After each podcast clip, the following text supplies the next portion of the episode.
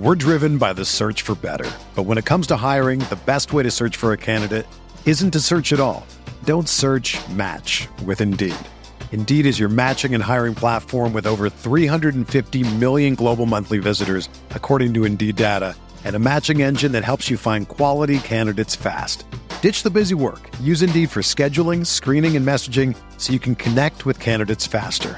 Leveraging over 140 million qualifications and preferences every day, Indeed's matching engine is constantly learning from your preferences, so the more you use Indeed, the better it gets. Join more than 3.5 million businesses worldwide that use Indeed to hire great talent fast. And listeners of this show will get a $75 sponsored job credit to get your jobs more visibility at Indeed.com slash BlueWire. Just go to Indeed.com slash BlueWire right now and support our show by saying that you heard about Indeed on this podcast. That's Indeed.com slash BlueWire. Terms and conditions apply. Need to hire? You need Indeed.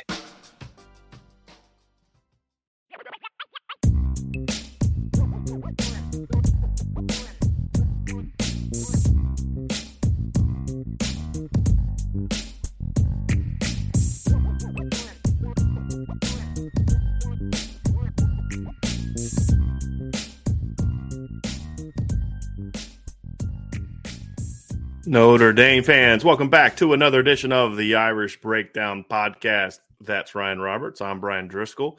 We're getting a little little bit of a late start today because uh, Ryan I had some some intel that I had to finish writing up. I've spent the last couple weeks digging in with as many sources as I could to get as much team intel as possible. We dropped a big offensive intel last night dropped the offensive one or defense that was on the offense. We dropped the defensive one today around one. Finally got it done around one. So we're getting a little bit of a late start, but that doesn't stop us, baby. We're going to keep talking Notre Dame football. And as we have discussed, we're going to stick with the offense today. A little bit of a primer, however, we have two more shows coming up today. At 6 p.m. tonight, IB Nation Sports Talk will go live with Sean Stiers. They are going to talk about potential breakout players for Notre Dame. I believe it's going to be Vince again tonight. I'm not 100% sure. Vince will let me know if that's true or not, but I believe it's going to be Vince with Sean tonight. And then immediately following that at 7:30, we will go live to cover the pending decision by 2023 linebacker Jaiden Ausberry the number 38 player in the country, according to ESPN. Big time, big time player.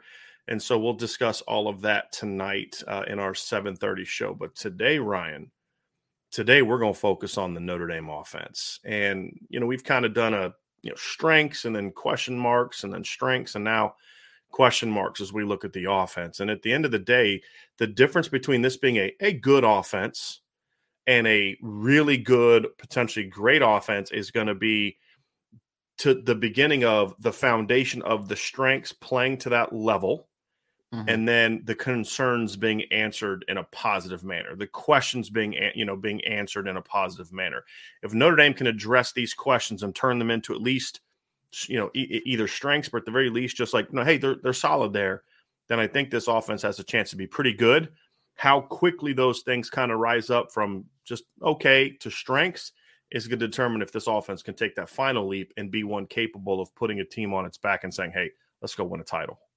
Yeah, I think we talked about it yesterday, Brian, that the defense has a little bit more of a smaller gap before between what we conceive as the floor and what the maybe the ceiling is with that group. This one is the complete opposite where we have high expectations but there's also a little more volatility, right? So, like if things don't develop, this group might not be nearly what we think it can be, but it could also be spectacular. So, there is a wider margin between the floor and the ceiling, in my opinion, on this unit, but there is a lot of explosiveness. We're going to see explosiveness. Just the question of eh, that I talked about yesterday was is it going to be efficient explosiveness? That's what I'm looking forward to see because there is a lot of talents. There is so much. It's just a lot of it is sophomores. Like mm-hmm. we're being honest, like that's right. the class that is very dependent offensively, especially quarterback, both tackles, wide receiver. There is uh, running backs. There is so many sophomores where you've seen flashes, but just how tangible is it going to be now heading into 2022? So it's exciting for us to talk about. And I also want to put it out there when you say that we're talking about the questions, I think most people now get in their minds of it's a negative thing, right? Question marks do not necessarily have to be a negative Some, thing. yeah, sometimes they're just unknowns. Hundred percent. I mean, Right. again, like I said last, I think I said it on two two days ago or three. I forget. You know, these these shows are so great that they all blend together at this point. But Isaiah Foskey going into last year was a question mark, right? Like we we thought that he could be really mm-hmm. good, Right. but also we hadn't seen a ton Had to of prove it it. yet. Right. Exactly. So until he puts it on his resume, he is a question mark. Question marks don't have to be a negative. It's just uncertain at this point. Right. To your point. We're driven by the search for better. But when it comes to hiring, the best way to search for a candidate isn't to search at all. Don't search match with Indeed. Indeed is your matching and hiring platform with over 350 million global monthly visitors, according to Indeed data, and a matching engine that helps you find quality candidates fast. Ditch the busy work. Use Indeed for scheduling, screening, and messaging so you can connect with candidates faster. Leveraging over 140 million qualifications and preferences every day, Indeed's matching engine is constantly learning from your preferences, so the more you use Indeed, the better it gets. Join more than 3.5 million businesses worldwide that use Indeed to hire great talent fast. And listeners of this show will get a $75 sponsored job credit to get your jobs more visibility at Indeed.com slash Blue Wire. Just go to Indeed.com slash Blue Wire right now and support our show by saying that you heard about Indeed on this podcast. That's Indeed.com slash Blue Wire. Terms and conditions apply. Need to hire? You need Indeed. And you know, when you look at this offense, Ryan, to me, we're talking about a group that didn't play well last year and still scored 35 points a game. Partly because they didn't play very good defenses for most of the year. That doesn't necessarily change a whole lot this year. You know, they played a couple really good defenses last year. I thought Wisconsin's defense was pretty darn good for most of last year. I thought that Cincinnati's defense was really good. I mean, even Bama scored how many how many points did Bama score on them? Like 24, 20, something like that. And Something like that. you know, th- ran on them, but but didn't score a lot. And you look at it and say, well, outside of Clemson, is there a lot of proven really good defenses on the schedule again this year? And I would say no. No. So I think the the way to evaluate it, it, it could be misleading. I mean, you you can't just look at oh, they're hey, they're averaging 36, 37 points a game. Well, I mean, there's some teams on the schedule you don't have to play all that great against to, to hang a 40 50 spot on if we're going to be completely honest. Mhm. So it, it, that part needs kind of some nuance. It's not a statistical improvement. It's not okay. They've got to average X number of yards rushing and X number of yards per play, and you know complete X number of percentage of their passes. It's going to be about dominance, and that's the standard we're referring to. Like some of the questions we have, I have no concerns about any of these groups not about any of these groups playing poorly. The that's not the question anymore. The only big negative concern I have is health because and that's kind of the first one to start with is you know you already have two veterans that are out right? At least we're out for most of the spring and summer. I don't know where dave Reed davis is in his return to health. You know we expect him back this fall. Expect him back for fall camp but we don't have definitive word on that. Joe wilkins seems like he might be out for a little bit. Again we don't notre dame hasn't told us kind of when he's going to be back but he's going to be out you know, probably for a little bit because he got injured again in the spring. Mitchell Evans is going to be out for most of the season. Jadarian Price is out already for the season. Logan Diggs is a bit of an uncon, uh, you know, a, a bit of a concern, but we had some some interesting news on you know how early he may be back in that intel piece last night.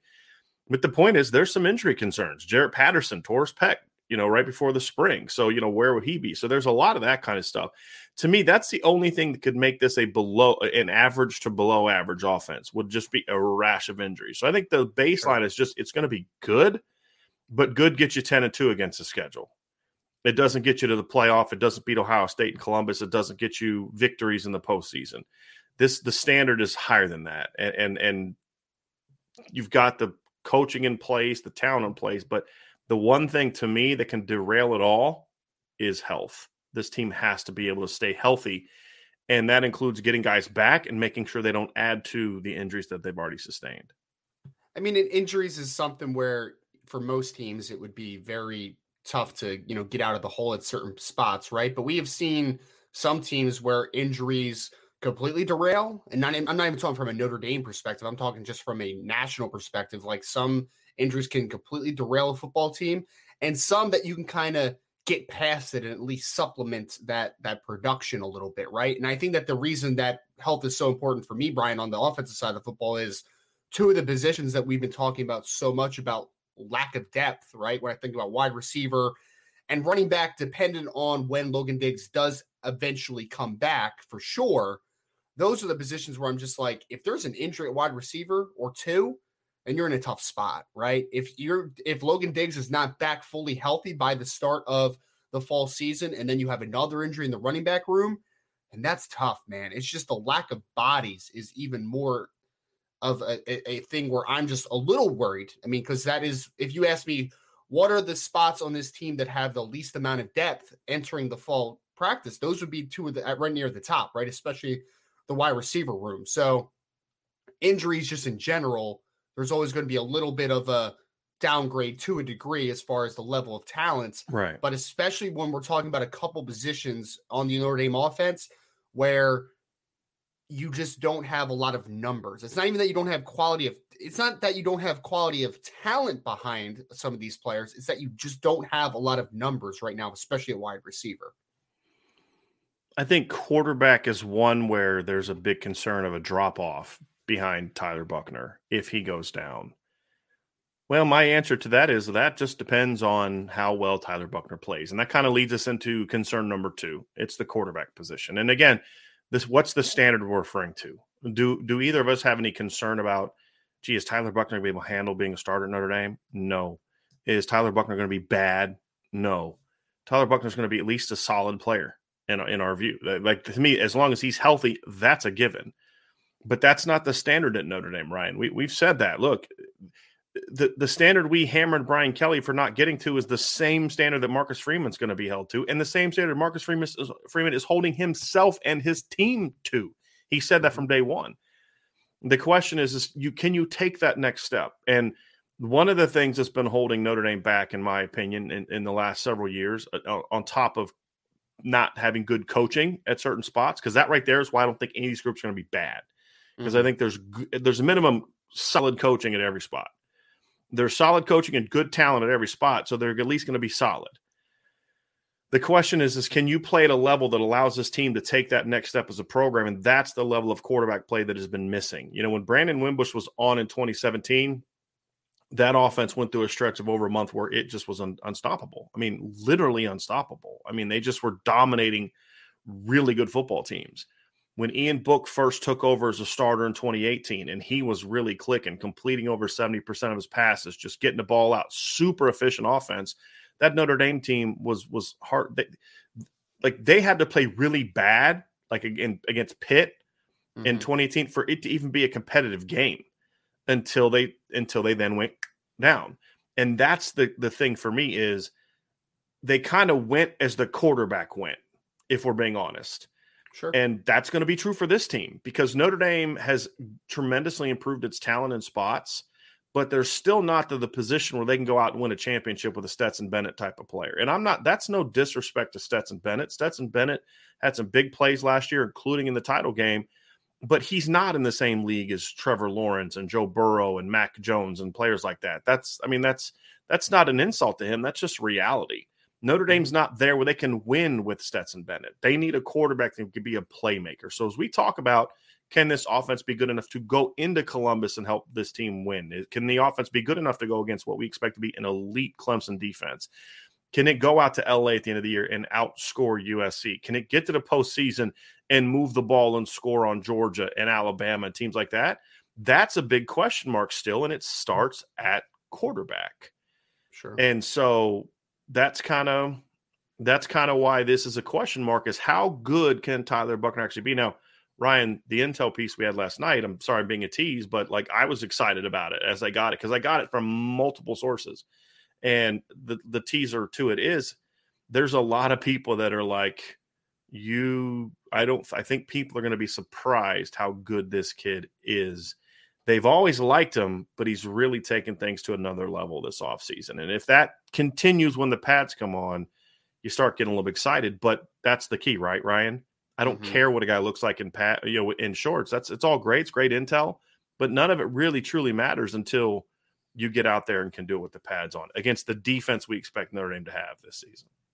So, Brian, you said there's some intel out there on some type of board. Where can someone go to find this type of great information? Oh, yeah, it's under a sports.irishbreakdown.com. You should right. go there right now if you are a loyal listener and you have not checked out the intel. Because, yeah. like Brian said, great information on offense yesterday. I combed through the defense uh, like a half an hour before I go on, on here. It's fantastic stuff, man. Really incredible. I remember when Brian called me yesterday with all the intel. I was like, I was like a kid in a candy store, man, just trying to get all this information. So definitely go sign up there. But Brian, I mean, to your point, right? Again, this is why I started this whole thing off with question marks don't have to be necessarily negative, in my opinion. Because I don't think Tyler Buchner is going to be a below average to bad quarterback, right? Like, I think mm-hmm. he's going to be a good football player this year. The question is, is he just a good quarter, just a good player this year, and then he builds off of it, and then he becomes a really good player in 2023? Or do we start to see a little bit of like, oh, superstar this year, right? A guy that can carry an offense.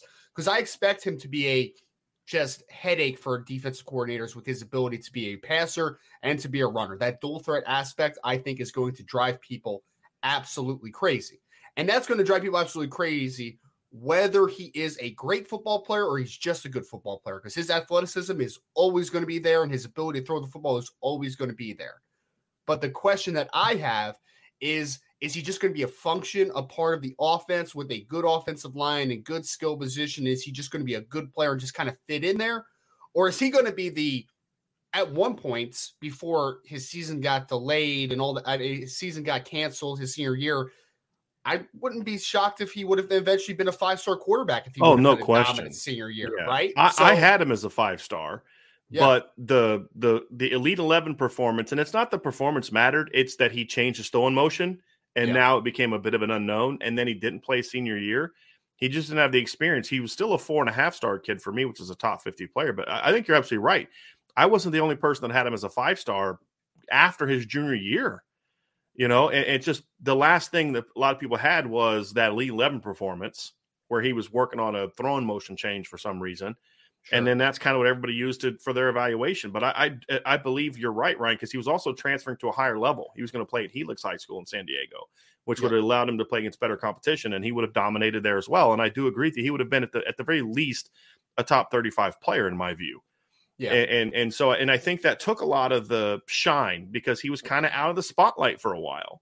Sure I do think it took some of the shine off of him. And then of course he he didn't play like Trevor Lawrence last year and so that caused some other people to think he's not, you know, he, he's not all that. But you know, there, there's no doubt the kid. I mean, I, I, had two sources say this. Like, man, this is one of the best kids like Notre Dame's had in a long time. You know, when he's on, you know, this kid's dynamic. Teams are going to have nightmares. I mean, these are things that people are saying about him. Yeah. Well, that you could say that's hyperbole, but but like that's kind of what we thought Tyler Buchner would be coming out of high school. It's just, you know, it's nice to hear that we're starting to see that. But as as as you circle back, Ryan, can Tyler do that with with the with his pads on? I think that's a, a greater question mark. And I mean, his first start ever is going to be going to the horseshoe against Ohio State. So it's it's this is something where I have a lot of confidence in Tyler Buchner, Brian, because I know we've talked about this before. But the kid seems like a really resilient kid, right? Like he doesn't seem like he ever gets too high. It doesn't seem like he ever gets too low. He just kind of has an even keel demeanor to him, which I think – even when he's struggling. And this is a big trait for quarterbacks. Like, let's forget about arm strength, anticipation, athleticism, size. Like, let's throw that out for the window for a second. There's a lot of quarterbacks that get the most most out of their ability because they can handle when things go wrong and they just keep working through it and it doesn't bother them, right? And I think that Tyler Buchner has some of that moxie to him. And if he has that, that mental capacity to be able to work through some of those trials and tribulations with the talent level he has, I think he's going to be a really good quarterback. But again, it's an unknown, just like the Marcus Freeman thing, right? Like we haven't seen Marcus Freeman really coach in a game yet where we can have a honest evaluation of him. We had the bowl game last year. I don't think it's a fully honest evaluation because now this is a completely new staff, full time coach. All like we 100% have a, a absolute understanding where where he stands with this program moving forward and has his guys around him this is an honest evaluation now of Tyler Buchner. Forget about the the simplified, you know, role that he had last mm-hmm. year as a Wildcat quarterback. This is an opportunity for him. And I think he has the mental makeup. I know he has the talent. It's just about what version are we going to get this right. season? That's the only question I have with Tyler Buchner. And I, I would phrase, I, I, agree with you. I would phrase mine a little differently. We're going to see the Tyler Buchner that that we thought was going to be a five star this year. The question is, is how much are we going to see that? And and I think that's kind of, you know, like like there were times last year, Ryan, you've watched Bryce Young, and you're like, he looked like a redshirt freshman, especially when he lost his receivers, his stud receivers in the in the title game, which is going to happen to most quarterbacks, much less a redshirt freshman. So even a guy like Bryce Young, who was tremendous last year, I mean, just a special player. You know, I'm very high on Bryce Young as a player. He even had some moments where he, you know, it, was good that he had some guys around him that were really, really good players because he looked like a redshirt freshman who was still learning the game. It's going to be no different for Tyler Buchner. I think the, the the question mark for me more than anything, beyond can he stay healthy and answer the bell every single week, is going to be the consistency aspect. And we've talked about this before this summer. Can he not just game to game, but throw to throw and series to series? Can he be consistently be that kind of player? But part of the reason there's some excitement about him is because he doesn't have to be right all the time as a passer to still have a big impact in the game. And I think that's the thing that that really has created a lot of excitement uh, with really with a lot of people is the fact that look, he can be off, and there's still things Tommy Rees can do to use him to impact the game and to, and to help him kind of get over those slumps. Where like last year, if the receivers weren't getting off press and the O line wasn't pass blocking, wasn't a whole lot you could do about it. You know, as much as I respect and love Jack Coan, if those things weren't going, Jack couldn't make plays because he just he wasn't that kind of playmaker. And that's the thing about Tyler Buchner is he can. If if certain aspects of the offense aren't aren't going well, he can step up and make those plays based on his talent. Now he's got to go out and show that he can do that consistently. And I think that's the big question mark. 100%. And then number two, Ryan, and, and I'm going to tie these kind of together a little bit. The number, the number three, I guess I should say question mark, because the health part kind of encompasses all of this, mm-hmm. is the perimeter playmakers. And you and I agree that there's talent here you know, we we've talked about Lorenzo Styles is, is a talented player. Braden Lenzy, what he brings to the table. I mean, I continue to hear rave, rave, some absurd statements about Tobias Merriweather from the summer. Like to the point where, like, all right, come on, man. Like, I had to ask somebody once, like, come on, man. Like, seriously, like, you know me. Like, I don't, I don't need sunshine blown up my, you know what. And he's like, dude, no, seriously, like, this kid's the real deal. All right, cool. You know, so that, that's great there's talent there, but the injury concerns, the then the lack of numbers is a concern. But the other part is, is as much as we think Lorenzo Styles can be really good, you had a very bold prediction about Lorenzo Styles earlier in the summer. As much mm-hmm. as I think Tobias Merriweather, who I've said I would argue is the best receiver they've signed since Michael Floyd back in 08, that's a bold statement that I've made about him. As much as we talk about the upside and potential for Deion Colzie and and Jayden Thomas and and all these different guys, Braden Lenzy, none of them have proven that they can be the guy, especially mm-hmm. in big moments. You know, Lorenzo had a really nice bowl game. That's great. But can he can he continue that in when the when the games maybe matter a little bit more? Not that the Fiesta Bowl doesn't matter, but it was end of the season. You're going through a coaching change. It just wasn't the same as what's going to be going on in Columbus on September 3rd or in Clemson in November and those type of scenarios. So that's the thing for me is can the perimeter playmaker step up? And you know, there was kind of a debate raging during the chat and and about somebody had made a comment that you know Notre Dame fan had made a comment that that look Notre Dame's roster just isn't where Ohio State's is right now. I'm like, well, it depends on what position group you're talking about, right? And I know Ohio State fans on on YouTube with in all their crazy comments think that they're just better everywhere and they should beat everybody they play by 50. But the reality is, is there's some positions where Notre Dame is better than Ohio State. But these two positions are why that perception exists. I would I would not trade Notre Dame's secondary for Ohio State's secondary. I'd think about a couple guys, but not as a whole. I would not trade Notre Dame's linebackers for Ohio State's linebackers. I would not trade Notre Dame's defensive line for Ohio State's defensive line. I would not trade Notre Dame's offensive line for Ohio State's offensive line. I would not trade Notre Dame's tight ends for Ohio State's tight ends. But there's two positions where there is a perceived and a real right? The perception comes from the reality of just the lack of provenness of this. There's the the, the perceived gap is here, quarterback and perimeter playmakers. That's sure. where you look at Ohio State and you're like Heisman finalist at quarterback, who was a redshirt freshman last year, who threw zero passes his freshman year, by the way. Mm-hmm. And then you look at the receiver position, where even though they lost two top 15 draft picks, they still returned the guy who led the team in catches and yards last year and who ended the season when those guys were gone with a 300 yard game, right? Now we know that there's a little bit of an asterisk, but okay, if Utah was healthy, he'd had what, 180? You know what mm-hmm. I mean? Like mm-hmm. it was still a dominant performance. That when we talk about how banged up Utah was, it's not to say, oh, he would have had three catches for 27 yards if they were healthy. no, uh, you know what I mean? Like, no, it would have been like maybe like eight catches for 150, right? Which is still really good. You know, and then you've got some young, talented guys stepping into the equation. But there's an assumption at Ohio State that's earned that, well, yeah, well, they lost guys, but dudes are just going to step into the mix. That right. assumption isn't there at Notre Dame. I actually think it should be because even with poor coaching, we saw Will Fuller leave and Equanimeous St. Brown stepped into the mix. We mm-hmm. saw EQ leave, and Miles Boykin and Chase Claypool stepped up. And Miles goes to the NFL. Chase becomes a stud.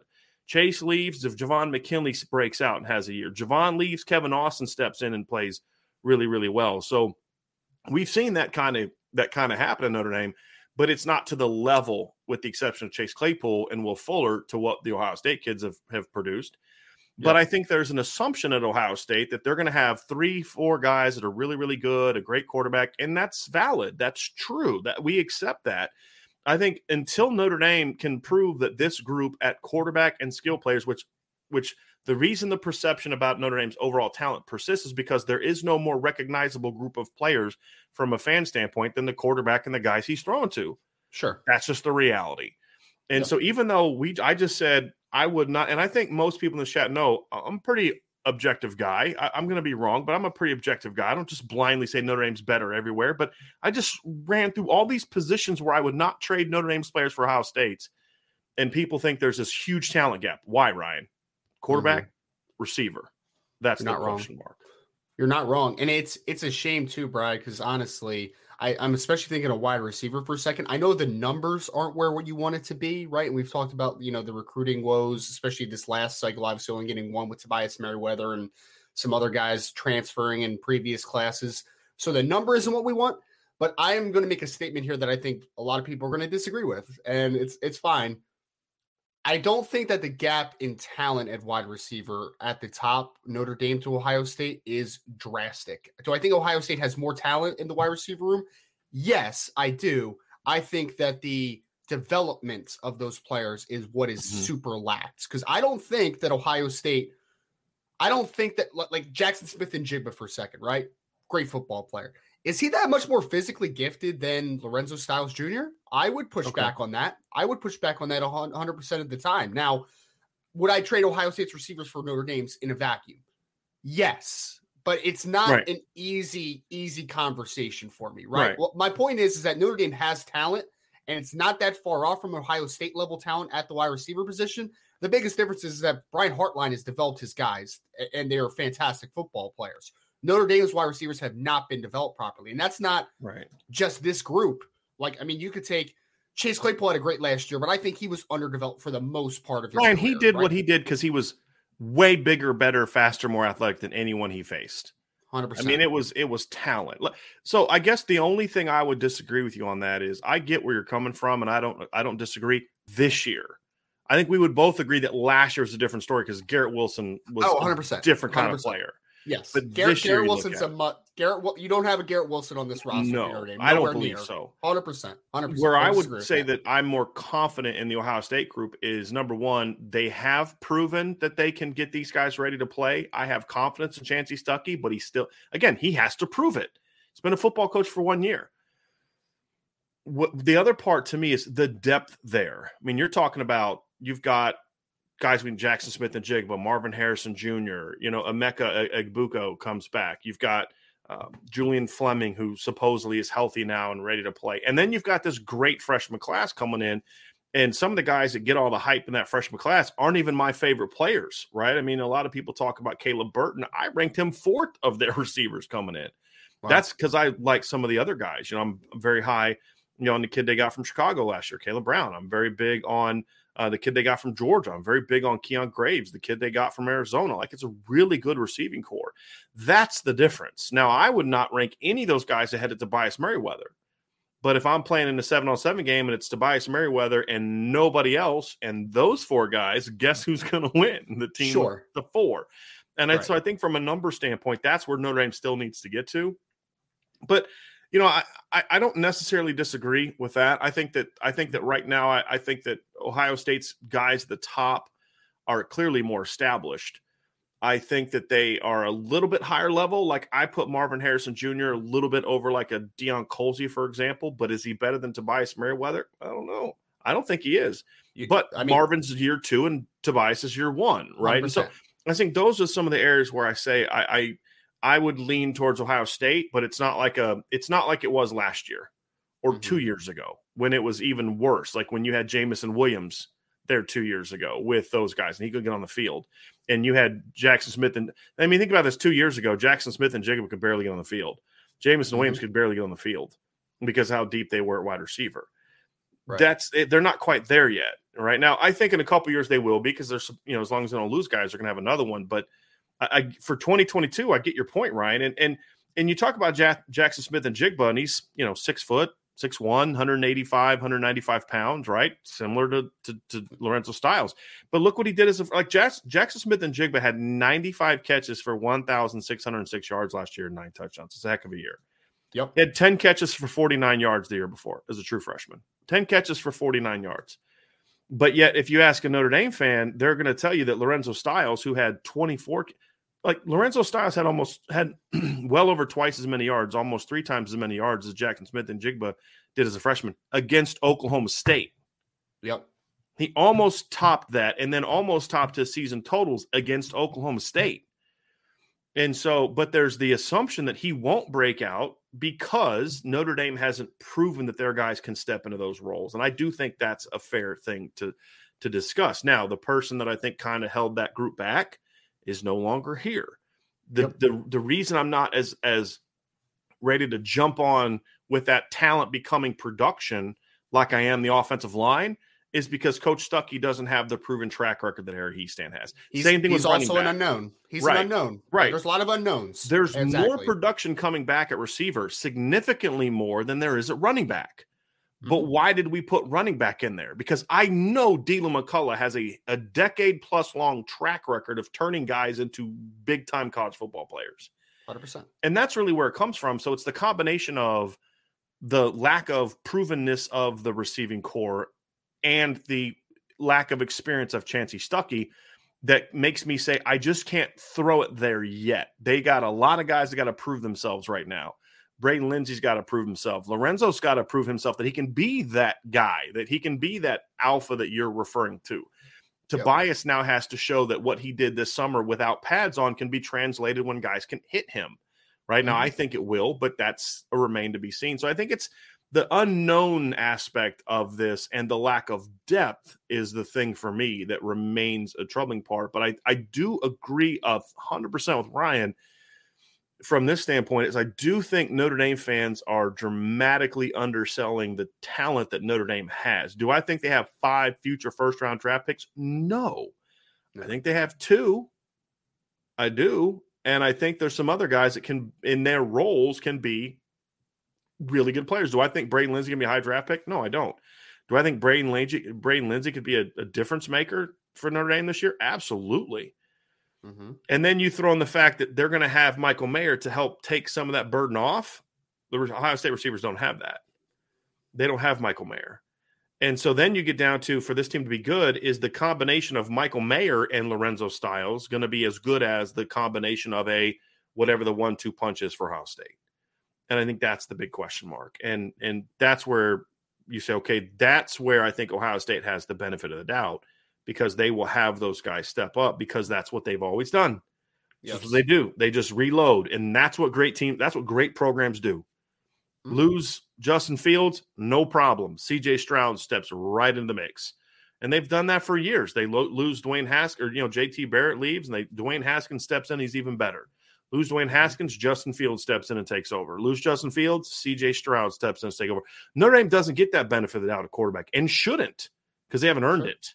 And that's the difference. They have to earn that. And hopefully this year begins that process.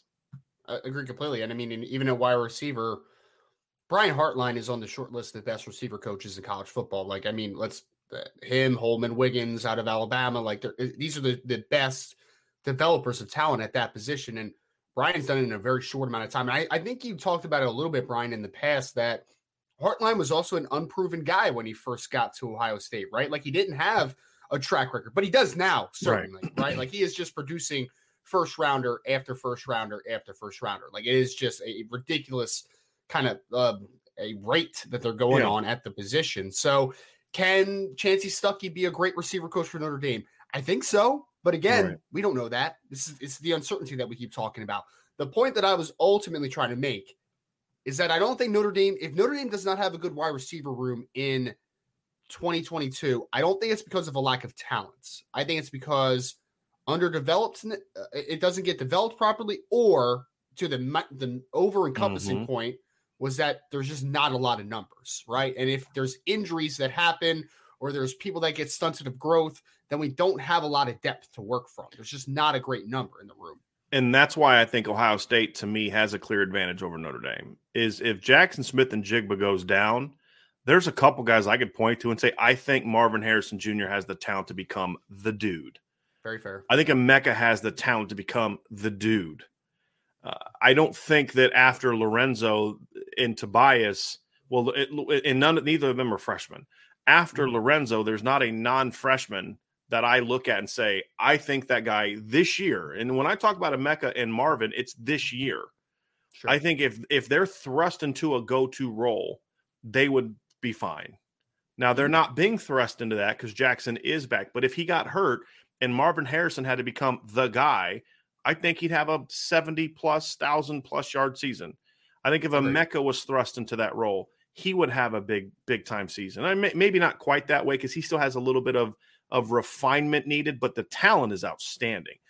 So I do think the top of the board talent is better at Ohio State. I, I do, but it's but that's only if you're looking at receiver. Because if you put both teams' tight end rooms into this conversation, which is the, in in practicality what would happen because they are part of the pass game, then we're having a different conversation because Lorenzo isn't Notre Dame's number one. Michael Mayer is. And and that's kind of you know how how I look at it. So that's kind of where I come from, Ryan, is is they they they need to show it. And sure. it, to your Stuckey Hartline comparison, I mean, Chansi Stuckey actually has more experience than Brian Hartline had as a coach because Brian Hartline had one year as an offensive quality control assistant at Ohio State before he took over as their full time coach. Sure. He, like Chansi Stuckey, had the NFL background. Like he played in the NFL. The NFL, I think at receiver does prepare guys to be able to go teach it if you want to do it. I do. I think guys like Brian Hartline and Chansi Stuckey, who were not elite talents, right? They yeah. weren't, you know, the physical gifted players of, of, of other guys. They had to really master their craft. And guys like that tend to transition really well to being coaches. Mm-hmm. And so our our comments about Chansi Stuckey are not he's not going to be good, or no. it's just if we're being honest and objective analysts of this football team, you have to be willing to say, yes, I'm optimistic, but he's got to show it. And that's what we're going to find out this year. If these questions are answered favorably, this is the diff this is the deal. If Tyler Buchner has everyone re- realizing, like, you know what, that he is that guy. Mm-hmm. If the receiving corps plays to the level you say it can, and I, I don't necessarily, I'm not quite there with you, but we're not far off. You throw the tight ends, we're on the same page. If the pass catchers can be to that level, then yeah, we are talking about this offense being really, really good. I will just say I'm a little bit more cautious with uh, my optimism at receiver than I am at other positions. That would be my only holdup, just because we've been here before with Braden Lenzy. Right? I mean, I think he would tell you that, right? Like we've been here before where this is the year he breaks out. Now, I think he will. He's, but again, it's a show me game. This is a show me sport, man. 100%. Braden and, Lenzy has broken my heart more than any woman right. ever has. Okay. And I, I honestly my... think much of it really wasn't his fault, to be completely honest with you. I don't think the coach was, I don't think the kid was coach worth a darn. I would love to see Braden Lenzy get a, a restart now, sure. right? Like, imagine if he was a freshman this yeah. year or a younger yeah. player this year with a different coach. I would love to see just the career arc that he would have had in a different situation, if I'm being completely honest about it. Yeah. So, again, I'm optimistic, but he's got to show me. I think Lorenzo can be the dude. I think we've seen this. We've seen sophomore receivers with way less production than they than Lorenzo had as freshmen become studs. And I've pointed this out before. Golden Tate had six catches as a freshman. Mm-hmm. Year two, 58 for over a thousand. Will Fuller had six catches as a true freshman. Year two as a sophomore, over 70 for over a thousand yards. Equanimeous St. Brown had a grand total of one catch for like eight or nine yards as a true freshman in 2015. Breaks out the next year over 50 catches, over 900 yards would have been over a thousand if they played the bowl game that year.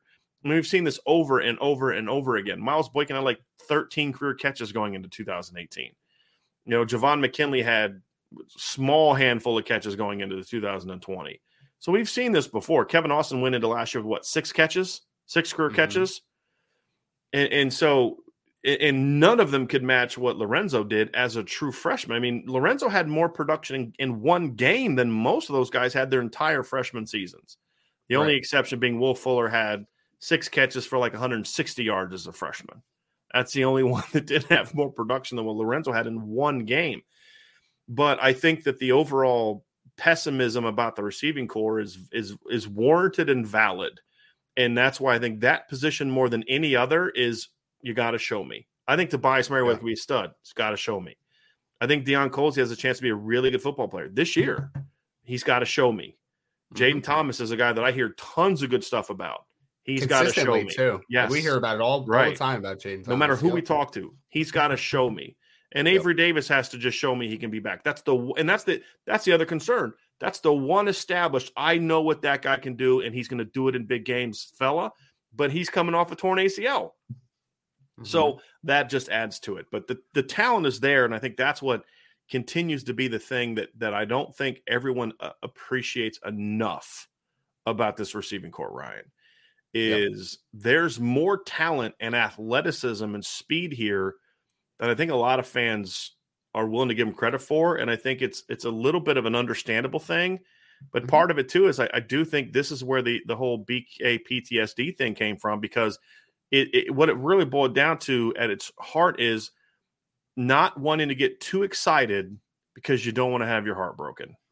100%. That's really yeah. what it boils down to. And, you know, a friend of mine and I were talking the other day. Uh, he writes for another Notre Dame website, uh, great guy. And we were talking about, you know, he's a long time, went to Notre Dame, long time Notre Dame guy. And we were talking about just past games and why the Notre Dame crowd isn't loud. And we started talking like, you know, 2018 for Michigan, that crowd was crazy loud you know 2015 for Texas it was crazy. I mean, so there's been those moments and we're like, well, well why is it not loud now? And it's like, well, partly because they haven't had really any good teams come to play. Clemson 2020 would have been insane if it was if it wasn't for COVID. But it's just like the Cincinnati game last year I've mentioned, right? There just was no energy there. Like mm-hmm. this is two undefeated top 10 teams. The winner has a clear path to the college football playoff, and there's no energy because – Notre Dame fans didn't want to get too excited because it was like, we've been here, we've done this before, and we know how this is going to end. And you know what? They were right. I think that's going back to, to Marcus Freeman and Tommy Rees. The biggest thing they have to overcome is because I think this is also permeates in the program with the players too. They have to overcome that and say, hey, look, this isn't the way it used to be. There's a new sheriff in town. There's a new standard here you know, Tommy Rees, this is my offense, not BK's offense that he's letting me run. This is my offense. And right. this is how we're going to go about our business. And and he's got to be able to be that guy that says there's a new attitude, there's a new demeanor. And and if Tommy Rees can get the offense to play with the demeanor that he played with, mm-hmm. they're going to be really good. Because here's the reality Tommy Rees did not have much talent, but Tommy Rees was wicked smart, and he was one of the most competitive kids that Notre Dame had. You know, if you could have given him like you know, some of the talent some of these other quarterbacks in Notre Dame have had, he'd have been a heck of a player. So if if his personality can be the one that the offense adopts, not the one of the former head coach, that's a final reason why I have a lot of optimism. And we didn't talk about this yesterday, probably should have. Is now that he's in charge, I really do believe that this offense is going to play with an edge because Tommy Rees coaches with an edge because he played with an edge. Sure and can. that could help over answer some of these things as well, Ryan. He had to play with an edge, mm-hmm. to your point. I mean, and, and this is really funny because – I feel like we do think very similarly sometimes because I was about to bring up the fact that I think when we're talking about the development of the skill position too, the outside receivers specifically is what we're talking about. Compared to Ohio State, we talk about I've talked about Brian Hartline a ton. We also need to talk a little bit about that. Ryan Day system's awesome, right? Mm-hmm. Like he understands how to get guys open and understands how to utilize skill sets. Absolutely. And we saw in the bowl game that I think that Tommy Rees also has that. I'm not going to say yeah. he's going to be Ryan Day in the immediate future because Ryan Day is a very yeah. great offensive mind, no doubt. But I think that as long as the Ohio, the Notre Dame wide receivers have taken a step from a fundamental perspective and they're playing confidently, I do have trust that Tommy Rees can take advantage of that and utilize them in ways that can take advantage of their skill sets. Are they all going to be the this absolute studs that their talent says that they can potentially be this year? Probably not. I mean, don't need to be. Law, yeah, exactly. Well, the law of averages would also say that that's not going to happen. But to your point, they don't need to be if your offensive system is to that degree. You can make so many things happen when you have the ability to get those ISOs, clear out, manufacture space, all those types of things that we've seen Ryan Day do. And we did see, we have seen in spurts Tommy Rees do. But I, like you, think that he was a little handcuffed at points yeah. during his offensive coordinator career. So I'm excited to see him fresh because he's a competitive person and he reads everything, yeah. right? There, there's people in in this chat and they can feel the way they want to feel, but they have doubts about Tommy Rees as an offensive coordinator. Sure. There's, it's out there. And Tommy Rees sees that. He I'm does. sure. I'm well, I know that he has people that at least show him stuff. You know, as much as he tries to, I think, stay out of that, but it, everything gets back, right? And, and the thing for me with Coach Rees is when you you saw, I mean, the scheme in the first half was really good. I, it was, I mean, they just shredded a really good Oklahoma State defense, but that mm-hmm. team was playing with some swagger. Sure was. I mean, you know, talk about the Ohio State matchup. Go back and watch Lorenzo Styles' first touchdown. The nickel guy that he smoked for a touchdown is supposed to be Ohio State starting nickel this year. Just uh, letting t- you know. T- Tanner McCalister. Yeah. yeah. I mean, yeah. that's yep. he was covering him on a post route, and Lorenzo just ran by him. That mm-hmm. guy's going to be starting against him in the first game of the year as well. Right. And and so but that team played with an edge. Where they lost the game is because they then in the second half they got dominated in the trenches and they got outcoached fundamentally because there were things they couldn't do. I think that's the part that I think is gone. And I but but they got to show that it's gone. I mean, I, Harry Hiestand, it's, it's gone. He as soon as he stepped in the room, it was gone because of his proven track record. If Coach Stuckey can get this group playing fundamentally sound football, I do think the talent is there for them to be at least a pretty good wide receiving corps.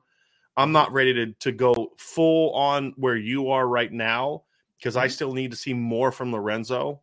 Sure, but I I I it's got a chance to be pretty good, especially when you factor in Michael Mayer. I think the last part for me, Ryan, that you look at that Eric's got to improve is we talked a lot about the offensive line yesterday and, mm-hmm. and the running backs. And I fully anticipate the pass protection to be outstanding this season. And I think the running game is going to be a lot better. There's one final question mark about the running game, though, that we do need to address, and that is can the running game be dominant can, in, in the big games? And that's a question mark. And and honestly, it's partly a question mark be, because of you need to see it, but also there were times with Coach Hiestand, and this is true for everybody, where in some of those big games, they weren't able to really establish running game. I think of the Georgia game in, in 2017. I think of Miami later in the year. Now there were things that were done schematically and mistakes were made in the backfield and all those other type of things, but they weren't able to kind of go out there and just establish their will in some games. Yep. They're going to have to do that this year. And so that's my question is the running game at some point in time this season is going to click and it's going to be wow that's really good the question for me however is how soon will that happen? Because that could determine whether or not you go into October three and one or Mm-hmm. four and zero. And we all know what I'm talking about. If the running game needs time to get going, Notre Dame probably loses the opener. If they can set the agenda in the opener with, hey, we're here and we're dominant and we're, you know, we're not, we don't need no grace period. We're ready to roll, you know, then I think they have a shot to go win that first game. Especially if the other things we discuss get answered, because the, the that's the thing is. So I still have question marks not so much about the run game. I think at the end of the year, the numbers are going to look great. I think Yeah. in October, November, the run game is going to be uh, excellent. I have two questions about it. How quickly can they get going? And can they get going against the elite defenses? That's not a question mark for me in the opener. Despite Mhm. CBS Sports ranking Ohio State's defense fifth in the nation coming into the 2022 season, Ryan, we haven't talked about that yet. You and I will talk about that at the show, which is a patently absurd. They, it's just not that but Yeah. it's a big game. Can you be there in the big game? But more so when you play Clemson in, in November. Can you go out against that offensive line and say, we're going to give you room to run? Now it's up to you to go do something with it. Those are the two question marks I have. How quickly and can they really be at their best in those big moments? Because there's a chance you're going to play Georgia in the postseason. Guess what? I don't care who they lost in the NFL. Like a buddy of mine was like, "Ah, I don't know if Georgia's going to have a great defense. They lost this guy, this guy, this guy. So yeah, but their best players coming back. And and they've got this guy, Nolan Smith. They've got this other guy that's stepping into the mix that they're going to be fine. And and so they're going to still be there. Bama's going to have a better front seven this year than they had last year, and they were pretty good last year. So to win a championship, you're going to have to beat several teams with great front sevens, which means this offensive line is going to have to be able to establish itself in the run game in those games. Having a mobile quarterback helps, but I'm not talking about Tyler Buchner pulling and keeping it on an outside run. I'm not talking about jet sweeps. I'm talking about can you line up and say, we're going to run our inside zone, our counter, our outside zone, or our, our duo. We're going to run our stuff and we're going to be able to do it effectively and force you to have to reduce your box because then we're going to be able to go out and make plays on the perimeter. That to me is still a bit of a question mark for this unit. the the the things that gives me hope with the units, and I agree, it's 100 percent a question mark because it's just something we haven't seen consistently at all at a high level over the last couple years. The things that gives me hope is one, Harry Hiestand's coaching, right? That's an easy one. The offensive line should be a much more aggressive unit. They should be much more physical. They should be much more downhill. So I think that they're going to be able to establish and move the line of scrimmage in their favor more often than not. That gives me hope to start with. Number two is I like the running back room. We've talked about it, right? I think you mix and match these this talent level, and it's a you'll have a lot of different abilities to run inside zone, outside zone, pin and pull, gap schemes. Like I think that you can do almost anything with this trio of runners or more that you could potentially have depending on when Logan Diggs gets back to in the folds.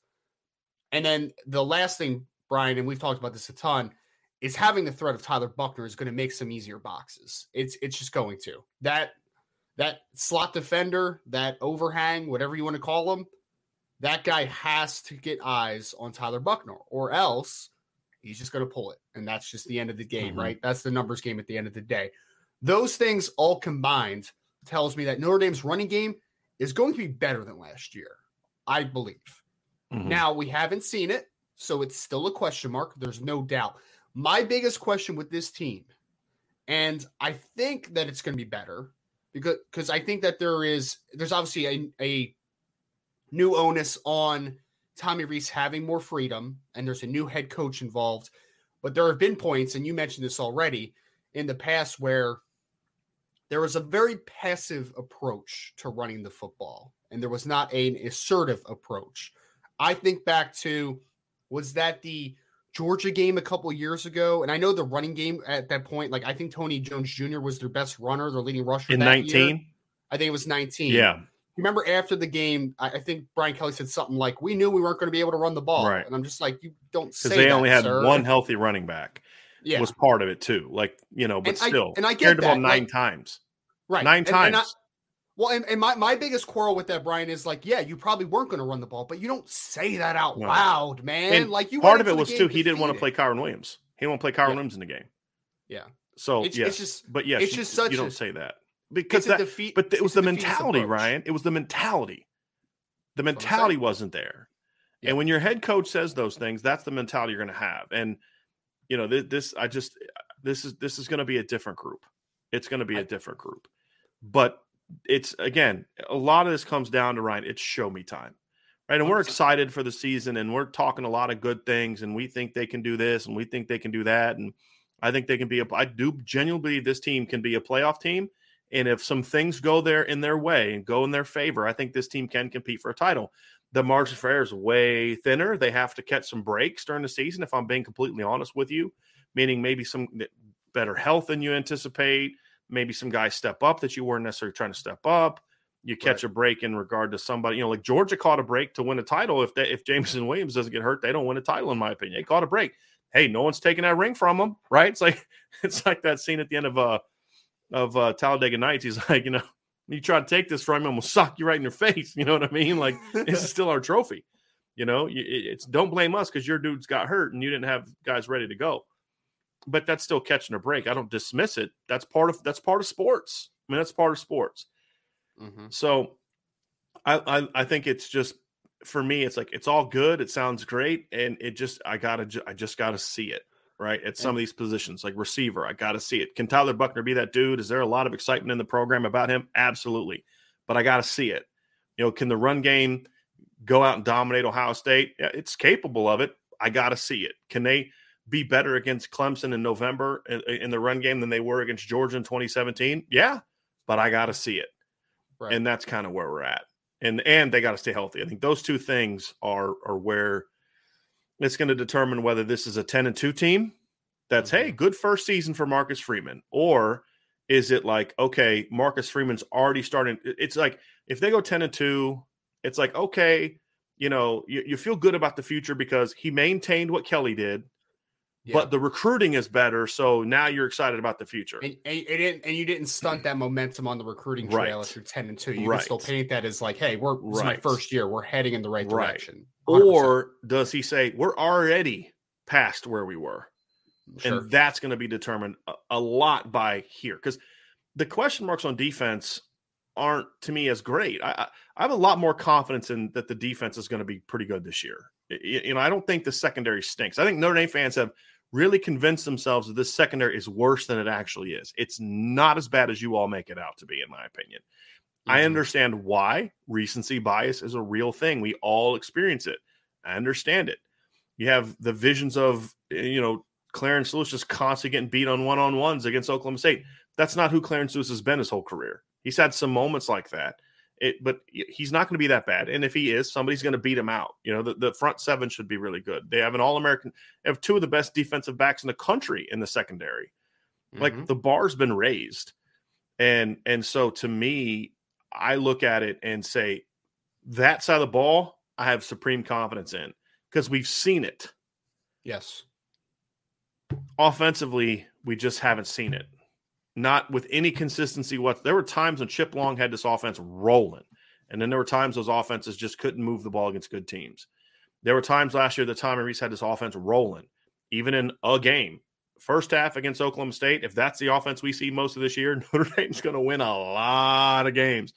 Second half, if we see that offense much this year, they're going to lose some games or or win some ugly ones against teams that they can out talent. It's about putting it all together, and and like I said, we now we just got to see it that's going to be, um, yeah, that's going to be it. There's a combination you get excited for, but yeah. until you put it all together, it's not a right. real thing yet. So right. I agree with you. And, and I, I, want to say this too. Brian J. Irish says, I'll still take an unknown Chansi Stuckey than a known Del Alexander. N- no question. But that's not really what we're saying. What yes. we're saying is they're going to be, we've said this before, they're going to be better on the offensive line this year. They're going to be better at wide receiver this year. The question that we're talking about is how much better? Because the standard isn't be better than Del. That's not the standard. That's just like if you walk in and you just try, you're going to be better than Del. The standard is can you get that group to play to the level it needs to play to to go out and, and compete for a championship? That's the question mark for Coach Stuckey. That's a much higher bar, like a much higher bar. It's like I have full confidence that the day, the day Chansi Stuckey coach showed up at Notre Dame, he was better than Del Alexander. Full confidence in that. That's not very hard though. And and the question is is can can Coach Stuckey be kind of in a in a short period of time become the type of teacher and mentor and coach that's needed to take a group that's lacked confidence because there was one theme that was permeating through the entire intel yesterday of the receivers. Tobias shows up with a certain level of attitude. The one question mark that I heard about a lot of the different receivers, Braden Lenzy, Lorenzo Styles, Deion Colzie, was consistency and confidence. And they didn't always have it. And they're starting to figure it out. That to me is the greatest thing that Chansi Stuckey can can can give them besides just the basics that honestly a GA could teach them. To me, for Coach Stuckey to get to that level, it's not, oh wow, did you see the phenomenal press release moves that he eh, you know he's built in? That's not that hard to teach if you care. Right? It's more of the mentality, the mindset. When Kevin Austin got hit in the mouth last year, I, I don't I, I'm not going to say this disrespectfully, so gonna, let me think of how the right would say. His game took a big hit. How about that? Is that a nice way of saying it? He was largely ineffective in those moments where he got hit in the mouth. And it's not because Kevin Austin didn't have courage or didn't want it or it's he wasn't given the tools technically and mentally to handle those situations that come from coaching. That's why coaches get paid lots and lots of money. Great. I think that's the question for Chansi Stuckey. Can he give them the mental and technical tools that when they get hit in the mouth, they're like, okay, I got something for you next time I come back out here. And and great coaches aren't just great teachers; they're great challengers, right? right? Like they're, they're, challenging them to be the best version of themselves. That's why in the intel piece you put out, it's like a couple of kids. It's like we want them to be more consistent. Well, I, I guarantee it's not like a, like a super as inconsistent as people might read that as, right? It's just that Chansi Stuckey wants them to be the best version of themselves, and they're not there yet, right? Mm-hmm. Like they need, in order for this team to be great. I agree with you, Brian, and that's why I brought up that that little comment by Brian Kelly in the past because that's not expecting your team to be great, man. That is just settling. That is being passive. These coaches need to demand excellence out of these players because the talent is there. It's always been there, for being honest. Has it been short in a spot here and there, of course, in a group here and there, of course. But it's not because of a lack of talent. I believe it's because there were some coaches on the staff in the past that did not demand their players to be the mm-hmm. absolute best that they possibly could be. I think that Chansi Stuckey is going to demand that out of these players. I think I know yeah. Harry Hiestand is going to demand those out of the players. And everything I've heard from Marcus Freeman, just in general, tells me that he's also going to demand that while also appealing to a younger crowd. So I'm mm-hmm. excited. But to your to the point of this entire show, these are all things that get us super excited. The possibilities, the upside, that all gets you super excited. But until you see it, it's not real. That's the that's the end all be all to it. Right. That's going to do it for this portion of the show. We're going to have a mailbag. We already have 19 different questions starred. We have a lot of super chats. So we're going to get to those uh, in the mailbag portion, but that's going to do it for this one, Ryan. And again, this is the answers to these questions are going to go a very long way towards determining if this is another 10 and 2 type of season because again the schedule is stronger when Notre Dame has played multiple ranked opponents in most recent years they have been a two loss team in in, in these most of these seasons now they're going to prove that they can at least minimum continue that or take the next step that'll be determined by the answers to these questions. Before we move on to the mailbag, please hit that like button, everybody. Hit that subscribe button, hit the notification bell, share this podcast, but don't go sign up for the board yet because unless you're listening later, then you can hit pause, then go to boards.irishbreakdown.com and sign up for that. Reminder if for, for some of you that may take off now, don't go, but if you are, six o'clock tonight is the IB Nation Sports Talk Show with Sean Stiers. And then 7:30, we're going live again to uh, cover the pending decision of Jaiden Ausberry, the linebacker from Baton Rouge, Louisiana, who will decide between Notre Dame. It's uh, Notre Dame, LSU, Texas A&M, Michigan, Auburn, and Alabama are the schools he will choose from. So you're going to want to check that out tonight as well.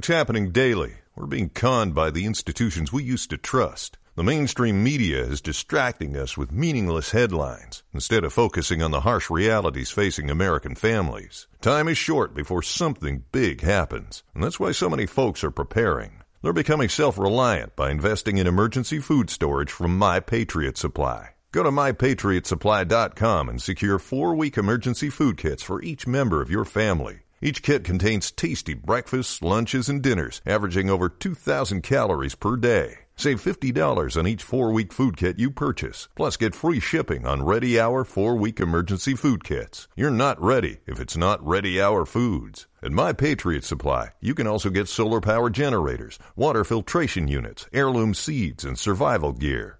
Order by 3 p.m. and your unmarked boxes ship the same day. Shop MyPatriotSupply.com today mypatriotsupply.com.